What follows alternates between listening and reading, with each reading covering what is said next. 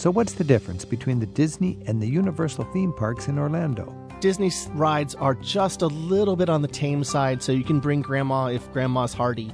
Universal, they lean much more to what would appeal to your teenager once they've outgrown that princess stuff. Coming up, Jason Cochran provides a behind the scenes look at how Central Florida's top visitor attractions compete for your time and money. In Switzerland, you can take a ride for free in a river. So, like in almost every Swiss city, you can jump in the river and just swim down, let you float down, and then you reach the lake where you can have a swim. We'll look at the surprises you'll find in Swiss cities or get some fresh air and exercise with a day hike while you're on vacation. In Europe, trailheads are actually in small towns, and those small towns are serviced by amazing public transportation. From amusement parks to mountain trails, we've got vacation strategies for you in the hour ahead on Travel with Rick Steves. I'm Rick Steves. The world will get through this coronavirus pandemic, and we will be traveling again, soon, I hope. For now, let's allow ourselves to be inspired to plan future adventures and to celebrate the welcome the world is waiting to offer us. Thanks for joining us today for Travel with Rick Steves. Whether Orlando is on your radar or you prefer something completely different, we've got expert advice for your travels on today's Travel with Rick Steves. Jason Cochran updates us on how to come out ahead at the theme parks. And we'll explore some affordable fun you can have in Switzerland's notoriously expensive cities. We're at 877 333 7425. But first, let's build in some fresh air and exercise on your next trip to Europe. Cassandra Overby researches and writes the guidebook Explore Europe on Foot. She recommends cultural adventures on long and short distance trails across Europe that also gets you beyond the crowds at many prime destinations. Hey, Cassandra. Thanks so much for having me. I know from my own experience, because I run around Europe in a car a lot, you stop at a turnout and you enjoy the view. But if you just walk even a couple hundred yards, it's a whole different world. You forget about the road and you're immersed in the wonders of Europe. Right. Of course, you can stop your car and see, let's say, the west coast of Ireland, the Cliffs of Moher. Most dramatic cliff stop anywhere that I can imagine. And people walk a few hundred yards in either direction. But you've got a 10 mile walk you've talked about here on the Cliffs of Moher. This walk on the Cliffs of Moher is a really great way to get away from those crowds and to see a little more of the stunning coastline. And this is the far west of Ireland, which right. is the far west of Europe, where the people gaze out and they say, oh, the next parish over is Boston. Okay. Right. I mean, the land quite stunningly just drops off into the ocean. In fact, before they put a barrier there, I would inch out on my belly and I would literally look over that black rock. yes. plummets a couple hundred yards right down into the sea. And you're sitting there like a human suction cup, worrying about a freak gust of wind blowing right. over, but you got to be there, and you're you're looking at the backs of the birds as they fly below you, and you're you're looking at the surf crashing below you, and that ledge goes for miles and miles, and now there are trails there that are safe and designed for people to enjoy that scene? Yes, and actually, it's a really great way to beat the traffic, the car traffic that's at the Cliffs of Moher, also because those parking lots really fill up. Yeah. So you can actually start with your walk in the town just north of Cliffs of Moher. And then walk to Cliffs of Moher through that area. And farther south, one town south, you get to see some really amazing ruins that most people don't ever notice. And then you can even take a hiking shuttle back to your first town. So there'd be a bus that would take you back. Yes. In your book, you talk about some hikes are there and back, and other ones are loops. And also in your book, you talk about it's important to be able to abbreviate your trip if you choose. Well, you know, sometimes you fall in love with a hike that's a little too long. Maybe you just don't want to do, you know, 10 miles in a day. Maybe you'd like to do only five miles, whether that's because you just don't have an interest in walking that long or because you want to shorten it for other travel plans. In Europe, it's really easy to shorten hikes because there are things like cable cars, post buses, hiking shuttles, all sorts hop on, of ways. Hop off buses. Exactly. They've got these tour buses I know that go along the cliffs of Moher. So you could go from that first town to the actual famous cliffs where all the tourists are, and then intend to have gone to the next town, but decided when you get there, you know, that's enough. Let's just have lunch here and we'll take the bus back to our starting point. Yes. And also, I think a lot of people don't realize how easy it is to get to the trailheads. Right. And that's because, you know, if you walk a lot in the United States, you realize trailheads are in wilderness and you need a car to get there. And that's pretty tough when you're traveling. But in Europe, trailheads are actually in small towns, and those small towns are serviced by amazing public transportation trains, funiculars, buses. That makes it incredibly easy if you're not traveling by car, even to get to a hike, even a day hike by train, do it, and then make your way back to your original No, that's a very good point because here in Seattle, if I'm going to take a hike up in the Cascades, I need to drive there to that trailhead. right. But all of the hikes that you're talking about are accessible from a town which has a train station. Yes. Or nearly all of them. This is Travel with Rick Steves. We're talking with Cassandra Overby. Her book is called Explore Europe on Foot. Our phone number is 877 333 7425. And Kristen's calling from Delray Beach in Florida. Kristen, have you been thinking about hiking in Europe? Yes, I have. And my husband and I have hiked in Europe. And it was interesting to hear your talk about Ireland because that was the first place we hiked in County Wicklow Uh huh. 10 years ago or so. And it, was really, really wonderful. And we've done a little hiking in Tuscany. But lately we've been spending a lot of time in Paris and walking a lot of Paris. But we've been thinking about going to southern France. And I'd like to do hiking there. We're both in our mid 70s now. And so, you know, really athletic kind of steep mountain hiking isn't for us, but we do like to hike. Um, I love to bird, and when we go to Europe, I love to see if I can get some new birds to my list that we don't see in this country. Kristen is talking about gentle walks where people can, uh, you know, take it easy but enjoy that kind of beautiful nature. What do you think of Cassandra in the case of France for a couple of one day walks? Ooh, so in the south of France, like she was talking about, just outside of Lourdes, there's a hike called Pic du Jer, and you can actually take the funicular up to the top of that hill, and then you can wind your way down on really pretty trails that have a great view of Lourdes. And if you've never been to Lourdes, it is one of the most fantastic experiences ever. You know, you have people who have made the pilgrimage there, who are doing all of the different ceremonies, thousands of people So at this night is with the candles. it's spelled L O U R D E. S. It is a spectacle to be there, whether you're Catholic or not, to see that amazing display of faith and people from all corners coming there in hopes of some miraculous healing and people from all over the world volunteering. And then it's right at the gateway of the Pyrenees. And Mm-hmm. you can go down south of there to a place called Cirque de Gavarnie, which is an amazing walk also. So uh, the What is Pyrenees that one? Cirque de Cirque de Gavarnie. It's uh, Cirque is it feels like an amphitheater, a natural amphitheater, Uh-huh. and you walk down this valley, and I just felt like a little shepherd boy in the south of uh, the, the mountains of France. Kristen, thanks for your, your call, and good oh, luck thank with your you hikes. for taking my call. You thank bet. you for the information. It's so helpful. This is Travel with Rick Steves. We're talking with Cassandra Overby. Her book is Explore Europe on Foot. And Cassandra, I just want to review a couple more of these day hikes. Um, Arthur's Seat outside of Edinburgh. When we go to Edinburgh, as many of us do, we see this wonderful sort of volcanic nub, and it's just sort of inviting. You can hike up to that? You can. So you can go from the old town and hike out to Arthur's Seat. And once you get out there, it's kind of amazing. You have one of the best views ever of Edinburgh and the beautiful architecture, but you feel like you're in the middle of nowhere. You're surrounded by scrub brush and there are beautiful birds. So it's a way to feel like you are completely in the wilderness while being in Edinburgh. And I took it one step further. I rented a kilt and did it in a kilt. I love that. All right. And you got another walk that you talk about in your book on Omaha Beach. And, Yeah. and uh, it just looks like an evocative opportunity to walk literally along the beach where, what, 2,400 Americans died on that day. On D-Day. Right. So it's one of the most incredible ways to actually experience World War II history that I know of. Today, the beach couldn't be more peaceful. You have kids playing in the water, seagulls shrieking overhead. But when you walk, you actually get to see beyond that. You see the memorials, you see the barbed wire up on the hill and the mm-hmm. German bunkers. And it's a really incredible walk. The beach is five miles long, so you can walk part of that. You can walk all the way down and back.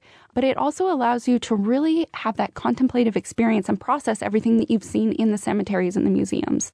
Uh, you also talk about Mount Vesuvius. I mean, we know Vesuvius because it blew its top in 79 AD and Right. created a, a lava flow and a, a mudslide that buried Pompeii. You can actually have a hike up to Mount, Mount Vesuvius, or what do we have there? You can. So, from the ruins of Pompeii, you can actually take a bus up Mount Vesuvius into the national park there. And from there, you can do a walk on the rim of Vesuvius. And you really don't understand how Vesuvius could have wreaked that much havoc until you're up there and you look down and you see how flat everything is going to the Bay of Naples. Oh, and yeah. it puts everything in a completely different perspective. It wreaked havoc and it also reeks of sulfur. It does. And you can look into the crater oh, Yeah. there, into the rim. The rocks are hot. My yes. my shoes were hot. Yes.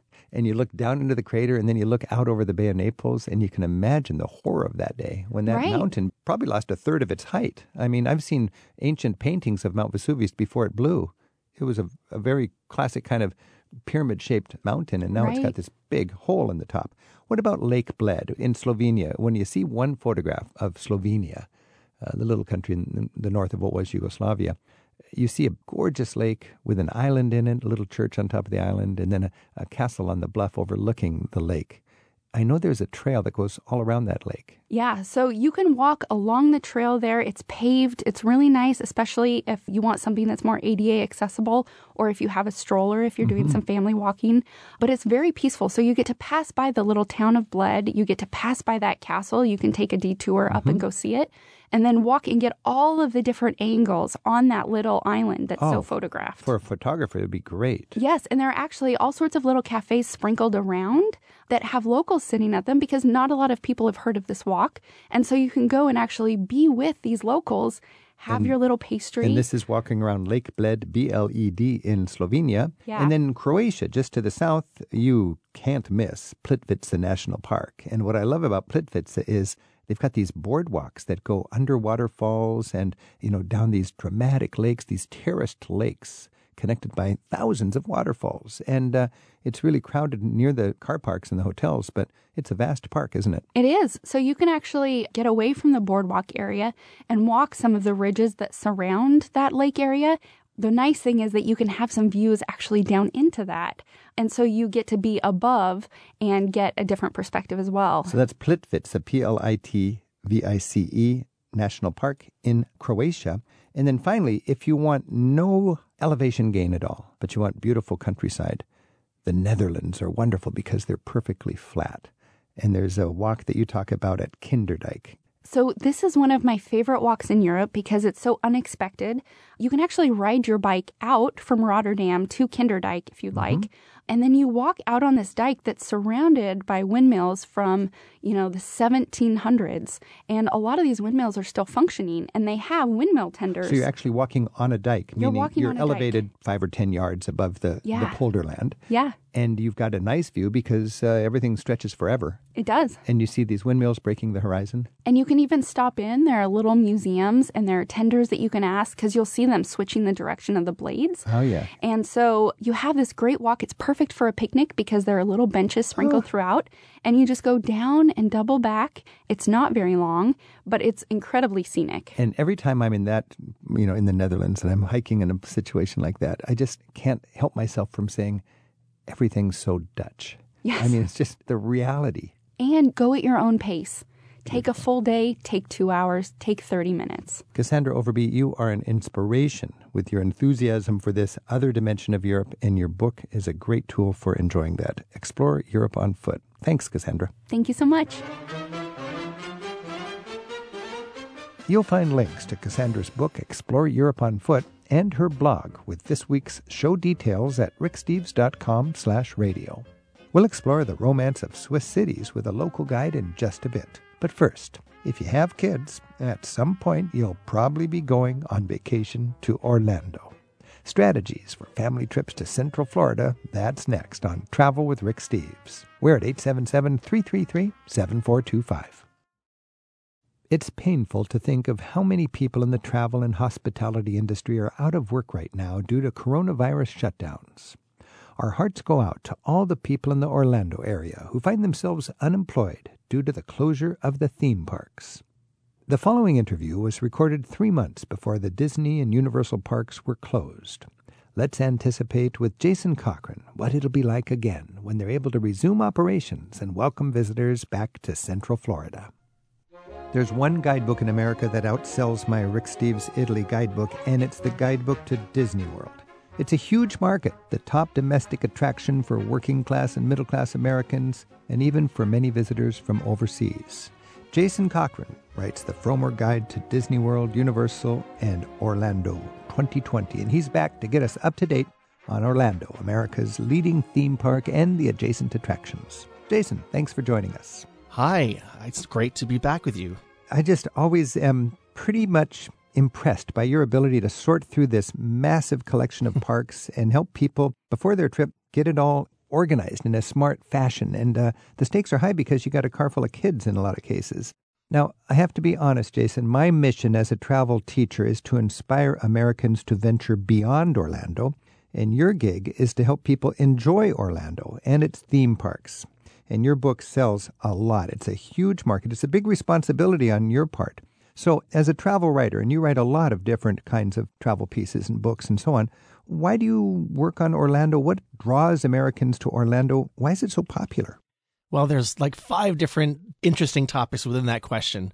I think the first thing I want to say is I wish people traveled internationally more too. But I have to admit that there are some people who can't or don't want to. And of course, their needs should be served as well, which is one reason I put this together because Orlando is such a minefield.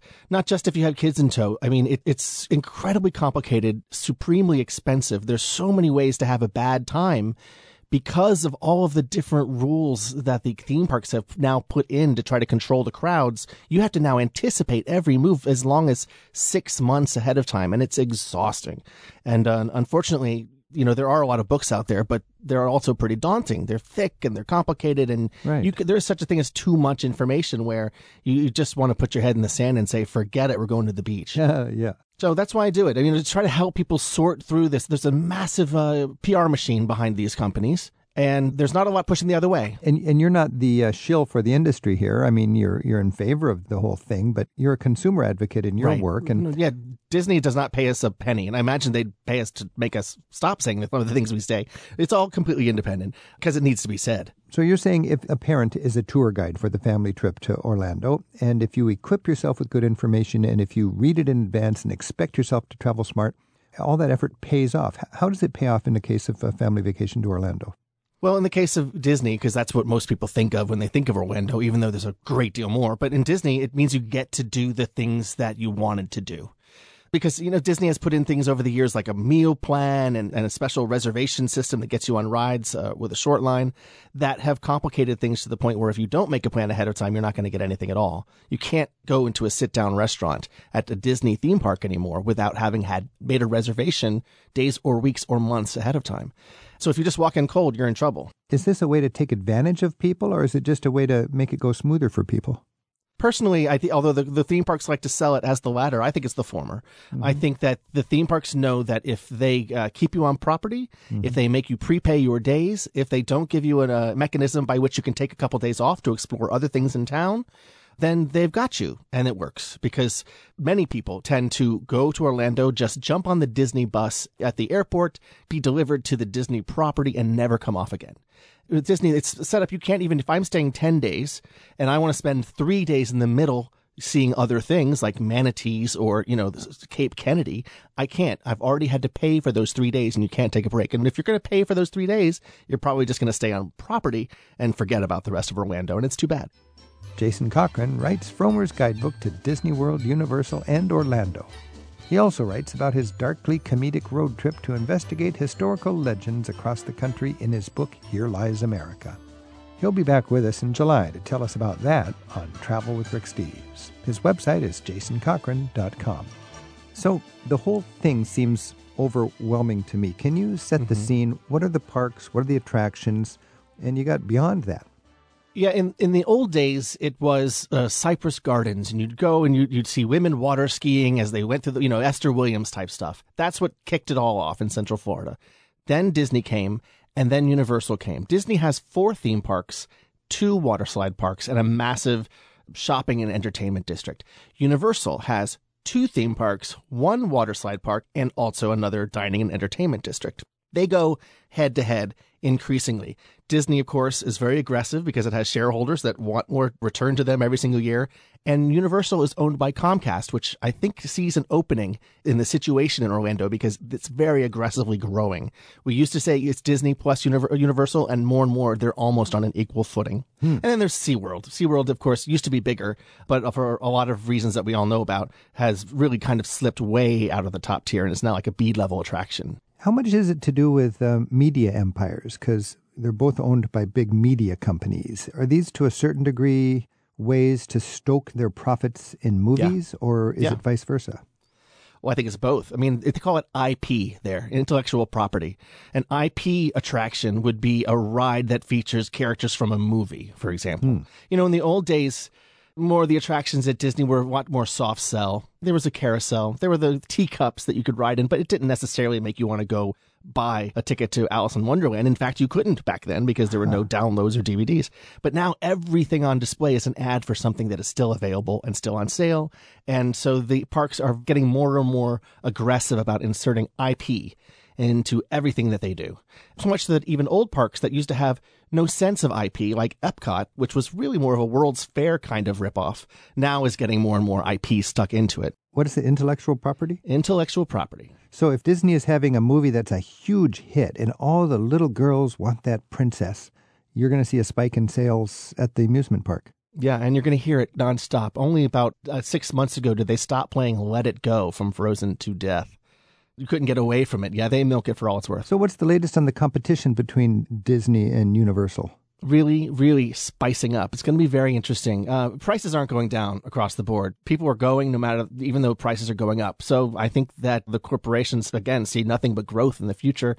Universal is going to build a brand new third theme park called Fantastic Worlds. It'll be open in about three or four years. And it's really going to be interesting because in the old days, you know, Disney has four parks, Universal has two. You can see how people would spend more time at Disney than Universal. But now they're going to be neck and neck with each other. And Universal's hotels also, and recently, the, about five months ago, they opened up a brand new hotel called the Endless Summer Resort. And this was priced exactly $1 below Disney's cheapest resort. so it's an obvious, obvious shot across the bow. Because again, these resort hotels have also been much higher than the market price because they're belonging to the resort, but Yeah. people still want to stay in them because they feel like it's more convenient. Is it sort of like an all or none decision for the typical tourist that goes to Orlando? Do they just decide because there's so many theme parks and there's so many associated things and there's so many gimmicks to get you buying in and committed to one or the other that this is going to be a Disney trip or this is going to be uh, I think, yeah, it's about to fall apart though because Comcast is putting so much cash into uh, growing itself through the Universal you know, brand. So I do think yes, that's the way it has been, but I think it's changing. I think when I was a kid, my parents loved Disney. It was sort of a brand new thing to my parents' generation, and so of course they brought me to Walt Disney World in the '70s.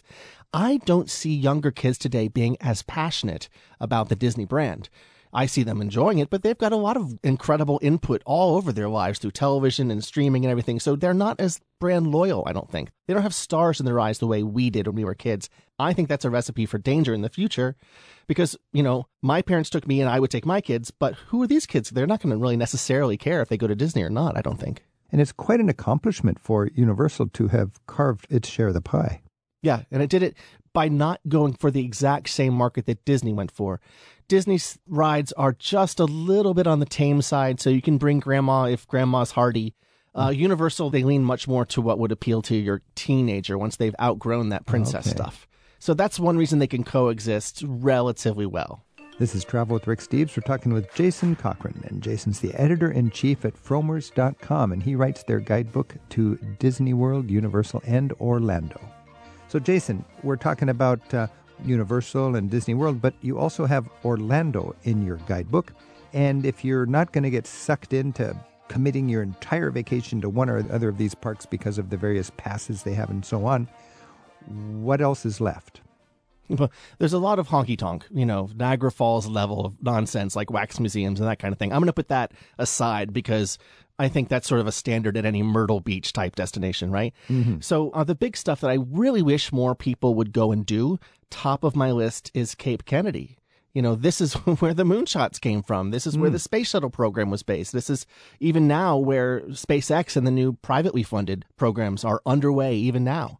And you can take a tour and see all these incredible accomplishments of the past and people getting ready to do new ones in the future, but it's unfairly ignored. It's about an hour east of Disney through the swamp on a very lonely road. Then you come out by the water and it's beautiful, but most people aren't willing to do that drive. It probably just doesn't uh, advertise itself as cleverly and aggressively as a big commercial theme park would. Well, when, when we were when I was a kid, you know, it was big. People went because the moon landing was fresh in people's minds, and I think people have learned to take it for granted.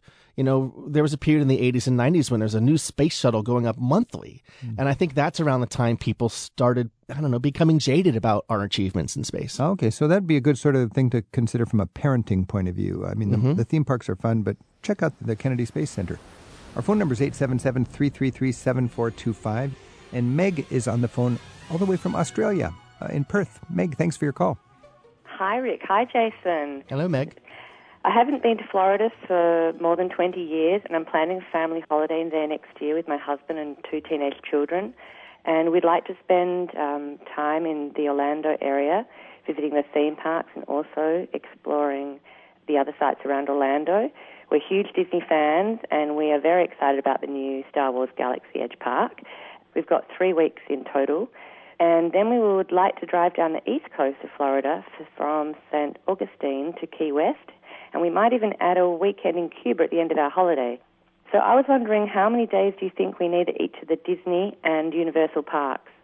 I tend to say about one day per park for first timers. And then she's going to complement the park going with some natural reserves and national parks, right, Meg?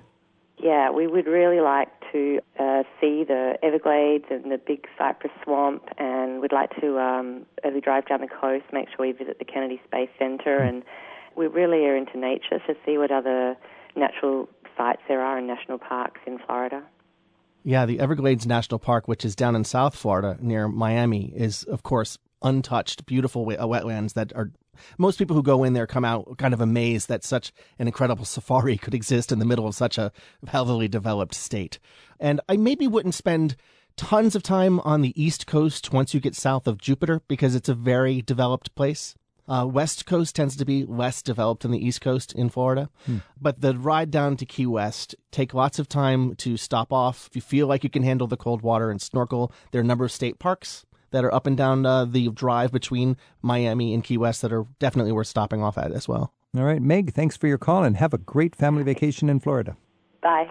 This is Travel with Rick Steves. We're talking with Jason Cochran. Jason's the editor in chief at Frommers.com, and he writes their guidebook to Disney World, Universal, and Orlando. It's out in its 2020 edition. If you're looking for old Florida before all of this massive tourism came, can you find any of that in Orlando? Is there anything charming from the old days surviving? If you go out of Orlando a bit, especially a little bit to the north, there are some beautiful state parks up there um, where, kind of at the bottom of the St. Johns River, in the old days, in the 1800s, people would go to Florida and ride steamships on the inland rivers. You don't get that anymore, of course, but there's still that kind of intense, jungly feeling when you get out of the city and you start exploring some of the more rural areas. There's um the Weeki Wachee mermaid mermaids. Have you ever heard of, of this outfit? No. They've been around for I don't know, maybe sixty or seventy years now. Uh, They hail from a, I guess, a simpler time when they would dress young women up as mermaids, and the attraction was you watch them sort of perform and look back at you through thick glass. And they still do it, and there are women who are very proud to be Weeki wor- mermaids and have been for for many years. And you know they sneak away from the glass and take a breath of air through a tube and then come back. Um, you haven't seen anything like this because it's of another era. You know, the that kind of entertainment would have been the bee's knees back in the 1940s. The bee's knees. And you can still do that. What's it called again? Weeki Wachee mermaids. Uh, okay, now you mentioned uh, the uh, an overlooked experience is the Kennedy Space Center. What's a couple of other things we should be mindful of to kind of uh, consider along with the famous parks? I would think also the uh, the Vietnamese community that lives in Orlando. Uh, most people aren't really aware, but a huge number of people came from Vietnam in the late 1970s after you know the dust settled and resettled in the Orlando area. So you have an incredible proliferation of fantastic food, and a lot of it's really quite affordable, Wow. under ten dollars often hmm. for a main plate. So the main area is just north of downtown. There's all sorts of nicknames for the for the neighborhood, but it's at Mills Avenue where it meets. Uh, it's Mills 50. It's right kind of in the center of town, essentially, even though it sounds like it's it's uh, rural. That's- so you can just walk from shop to shop and uh, really sounds, fill up. Sounds like a great way to give an extra dimension to your trip to Orlando. We got Ed on the line from uh, Burlington in Ontario. Ed, thanks for your call. Got a question for Jason. Yes, I was wondering about the uh, uh, the, the best beaches in proximity to Orlando. I would head Both east on the East sure. Coast and Um, West Coast. If you go west to the Gulf of Mexico, they're they're quite busy near Tampa and St. Petersburg. But uh, there have been red tides recently, and it- it's a much calmer uh, experience on the water. If you go east, uh, the water churns more. It's a bit more active. It's the Atlantic, and so it tends to be a little bit fresher. And the beaches feel more like your traditional beaches. Like Cocoa Beach is one of the more popular ones near Orlando. It's pretty much just a little bit uh, off from where Kennedy Space Center is, so they can be visited in the same day if it was a very busy day. How about New Smyrna Beach? Yeah, very popular as well. Florida is one big beach. It's not like other places where you get little inlets and rocky coves. It's one beach. So, really, in my opinion, to get a good beach, you just sort of avoid the cities. That mm. usually takes care of whatever you need. The east coast of Florida is, you're spoiled for choice. For sure. Okay, thanks very much. Thanks for your call, Ed.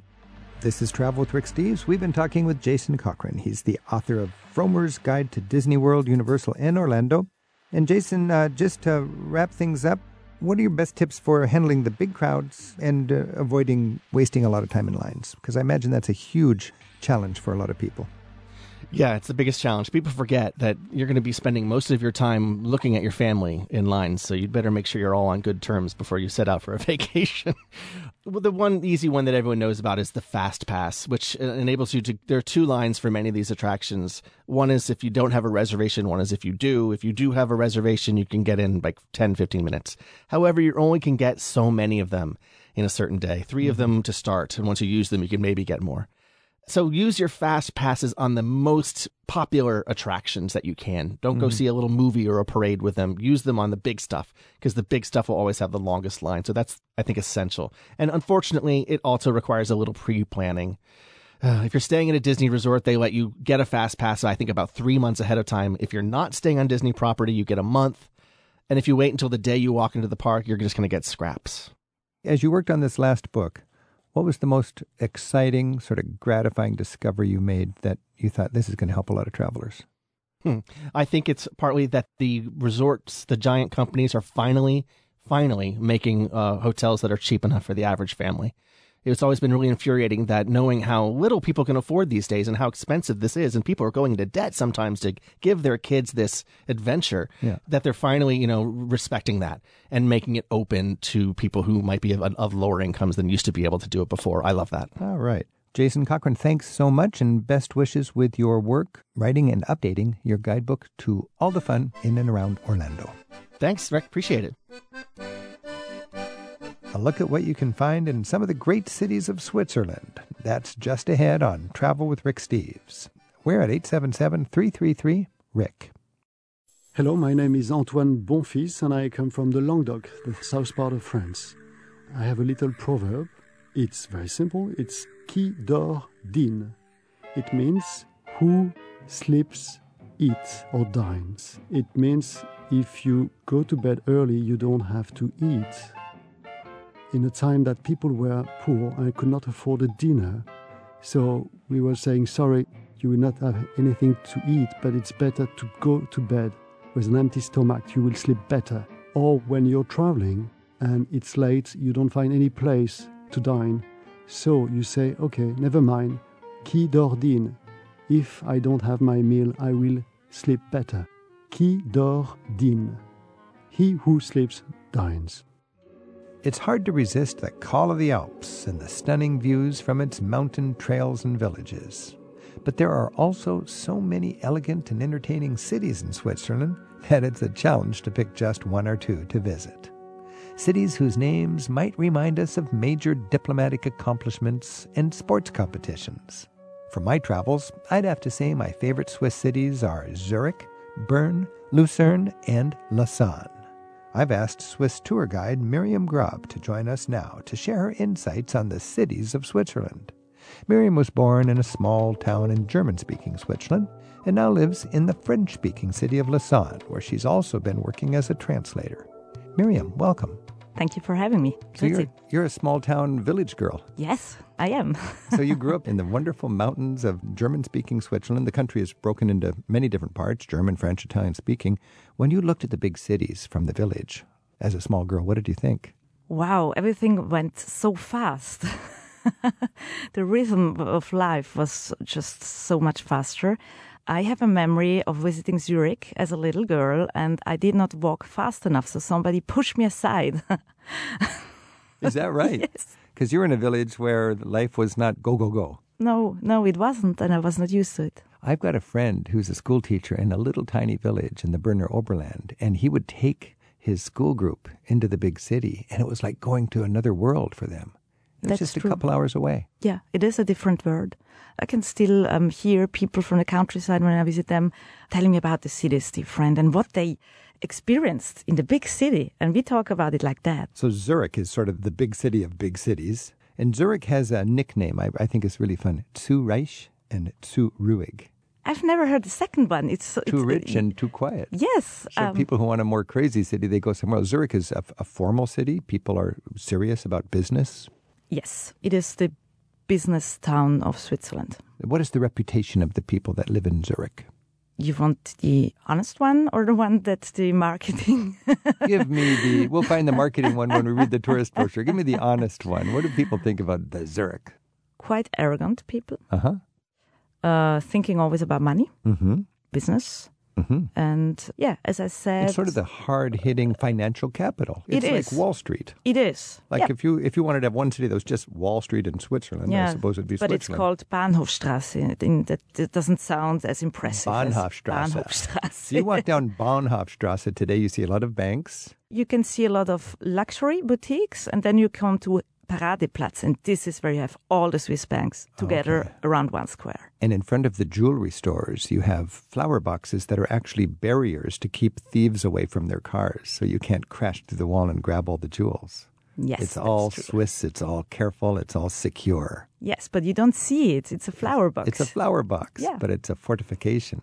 So, what else would you find if you went to Zurich as a visitor? Yeah, if you look beyond all that uh, busy part, you will find a very charming old town very near to the city center. It's called Niederdörfli. Mm-hmm. It was a village long, long time ago. Because Dorf means village. I know that much in German. So, when you see that word, it's a hint. That's right. Okay. So yeah, that's a very charming part of Zurich. And Zurich, like like I think every Swiss city I can think of, is is on a lake in Switzerland. Yes, there is the Lake of Zurich. So you have romantic walks. You have very beautiful walks along the lake shore. And there is also a river going through the city.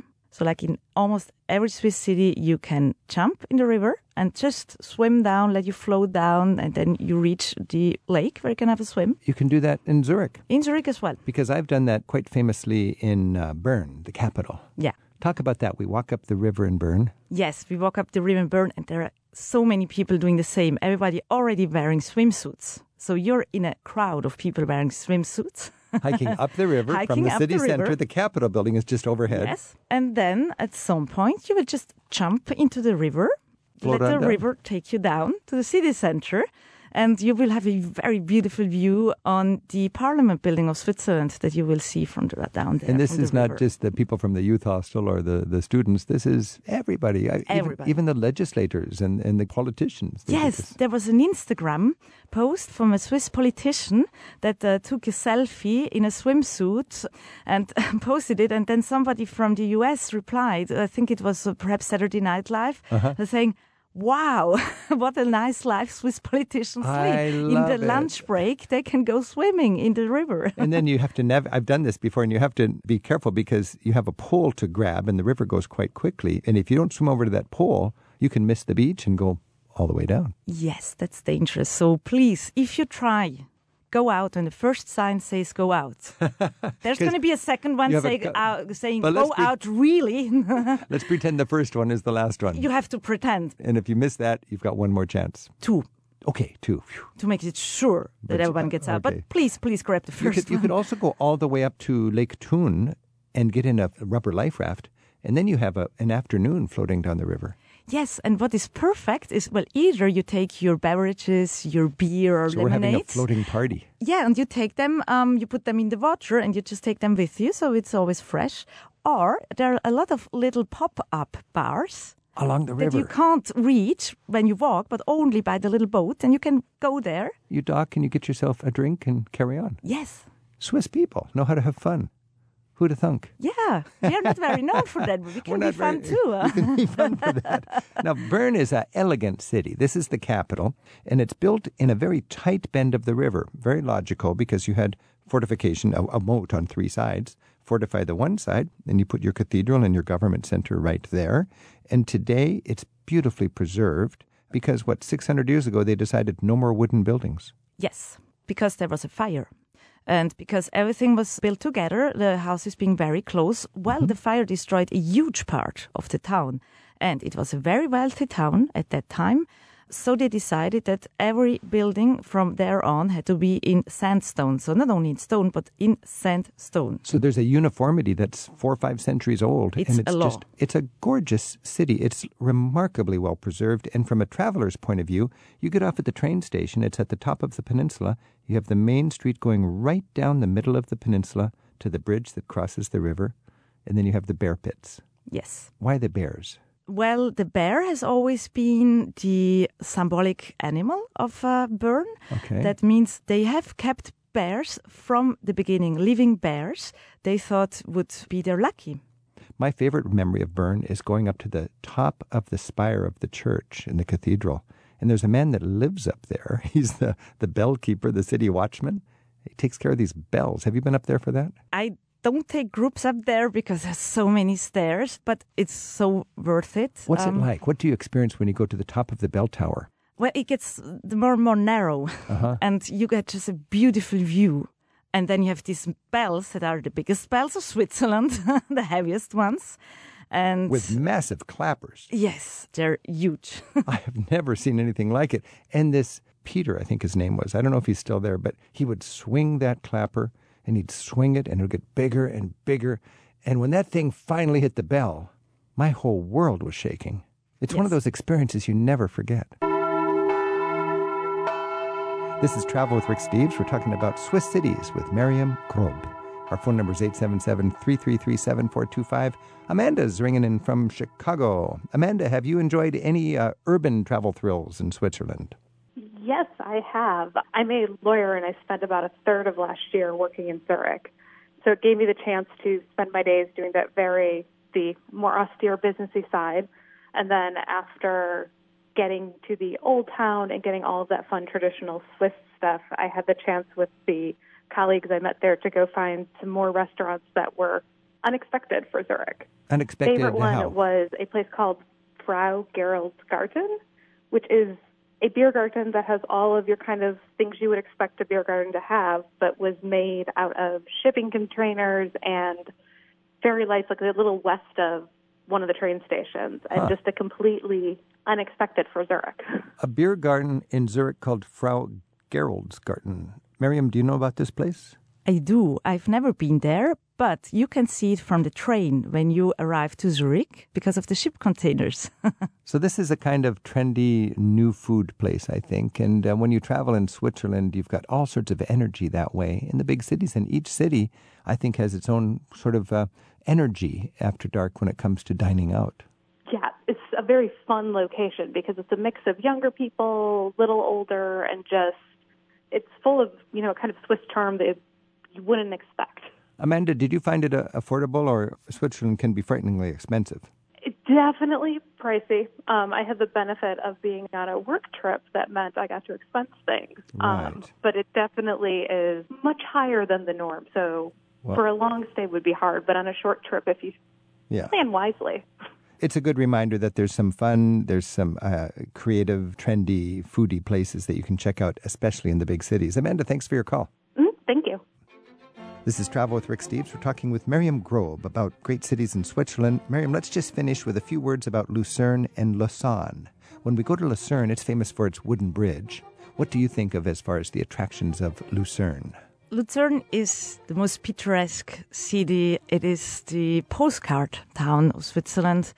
The wooden bridge has always these red flowers mm, uh, on it that Switzerland is so famous for. And there is this beautiful old town. There's also a lake, a view on the mountains.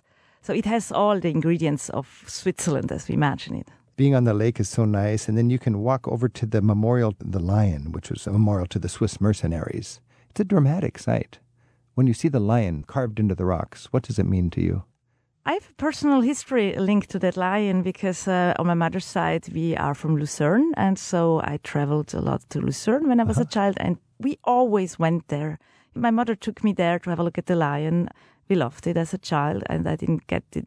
I was always wondering why it was dying because it is. Uh, it has spears uh, piercing the, the body, and uh, yeah, it, it was kind of frightening. It's a memorial for 700 Swiss mercenaries who were killed, right? Uh, def- defending the French king and queen. That's true because uh, the, the, the Swiss were hired to be mercenaries. We know about the Swiss Guard in the Vatican, but they went to all different places. the Swiss Guard in Vatican exists because the Swiss were so famous for being good soldiers, Right. and they uh, worked as mercenaries. They, they were, it was a very poor country until a few uh, centuries ago. So, what was very dramatic was that some people from Lucerne had to fight against uh, people from their own canton. So that means that the people who were mercenaries were paid.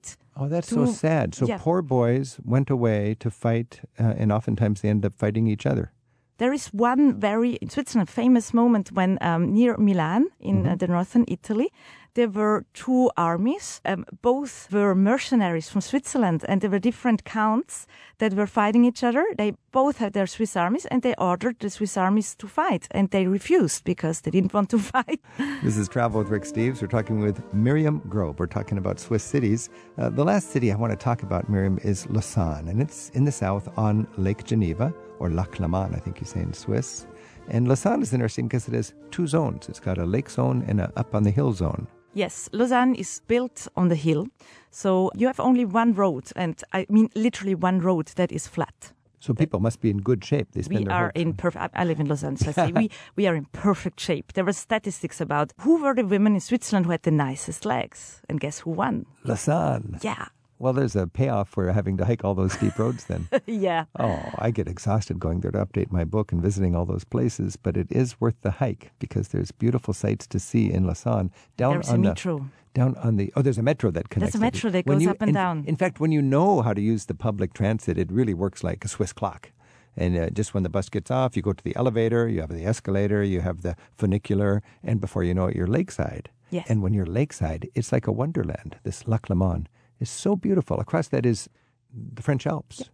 And then uh, on the lake, we have the Olympic Museum. So we have the uh, Olympic Museum, and this is also the boat station. So you have a beautifully restored historical boat, steamboats. Uh-huh. It's a lovely excursion on the lake. you could go over to um, Chateau Chillon. Yes, you can take the boat and directly reach Chateau de Chillon, and you will see the vineyards that are along the lake shore. Swiss wine. Swiss wine, surprisingly good. Only white wine. Well, you can. You know, people don't know Swiss wine because not much is produced and it's not really exported very We much. We keep it for ourselves because we like yourself. it. I look forward to the Swiss white wine when I'm in the French part of Switzerland. I drink beer in the German part of Switzerland, but I drink the local Swiss wine when I'm in yeah, the, in come the- and have a glass part. with me. And then there's also a fascinating museum in Lausanne filled with art done by people who were locked up because they were considered criminally insane. it is a very special place. Um, it's called Art Brut, and it is the first museum of that kind in the world, the biggest collection. And this is very, very emotionally intense art, beautiful, because these people were locked up, were considered insane, and they produced a world, a universe of their own. And you just walk through this place. Um, I go there so often, and it's an energy in there that is incredible. I find it an- inspiring also. Oh, yeah. This is Art Brut, B R U T. Uh, yes, and really, um, it is inspiring as well. It's not only depressing; it's touching. It touches us in a very deep way. It's thought provoking because who's crazy, anyways, you know? Mm-hmm. Yeah. This is what the founder of the collection said. It is not only the, the art of the, the crazy, because to produce art in itself, you have to be crazy. A great example of some of the surprises you'll find when you get out of the Alps in Switzerland and check out the cities. We've been talking about Zurich, Bern, Lucerne, and Lausanne. Miriam, let's pretend I'm your guest and you're going to take me to one favorite experience in each of these cities. What would we do in Zurich? So in Zurich, I would take you to a church called Fraumünster. It's in the heart of the city. In front of it is a little garden, a little lawn. Uh, you can relax, enjoy a look, a view on the river. You would be quite alone, even if it's in the heart of the city. And you can might even have a look inside, where uh, you discover a piece of Marc Chagall. Stained glass window by Marc Chagall. Yes. Sounds good. Take me to Bern and show me one special thing. In Bern, you must have the best Swiss gelato. We also do gelato. we are surprising. Where would I find that? Um, you go down to the Matte quartier, that's a neighborhood called Matte, and it's uh, the Gelateria di Berna. The Um, Gelateria di Bern, yeah. the, the city gelateria. You okay. can't miss it. There's a huge file on a lo- huge a line. big line of big people, line. The, the most the popular time. gelateria. Okay, let's go to the city with the famous wooden bridge on the lake, the city of Lucerne. There, um, you have to join me um, for a tour on a pedalo. Do you know what it is? No, what's the pedal? Um, this is one of these little boats, uh, like like a bicycle. Oh, paddle boat. Yeah, Yeah, pedal boat. bicycle on the on the Yeah. lake. That sounds fun. A good view of the city from the water. Yes, because you have the perfect view on the mountains and on the city back. Uh, You do some sport. You can jump in the lake to have a swim at the same time. Be careful of the old-fashioned steamers. yes. The big boats are coming and going. I love that Happened dock there in Lucerne, which is going to all ports along the lake. Mm. Beautiful excursions. And finally, down in the south, in the French-speaking part, on Lake Leman, what would we do in Lausanne? We would enjoy a glass of wine, of white wine, just a few minutes from the city center in front of an art museum that is called Hermitage. And there's a park. We have a beautiful view on the lake, on the city, the historical center. There's a little bar, very nice. We enjoy a glass of white wine and have a look at the sunset. It sounds like the Swiss people have some beautiful parks in their big cities. Yes, Fantastic. we do have. Miriam Grob, thanks so much for a better understanding of urban Switzerland. Thank you for listening to me und willkommen in der Schweiz. Travel with Rick Steves is produced by yours truly, Tim Tattan, with Isaac Kaplan Woolner and Casmara Hall at Rick Steves Europe in Edmonds, Washington. Our website is managed by Andrew Wakeling and Amara Kitnicone. Our theme music is by Jerry Frank. Thanks to KPCC Pasadena for studio help this week. You'll find guest information and you can listen again on demand at ricksteves.com slash radio. We'll see you again next week with more travel with Rick Steves. Rick Steves has spent a third of his adult life in Europe researching and writing guidebooks. Europe Through the Back Door teaches the skills of smart travel. Travel as a political act adds meaning to the journey. And Rick Steves' best selling country, city, and pocket guidebooks cover every corner of Europe. To learn more, visit the travel store at ricksteves.com.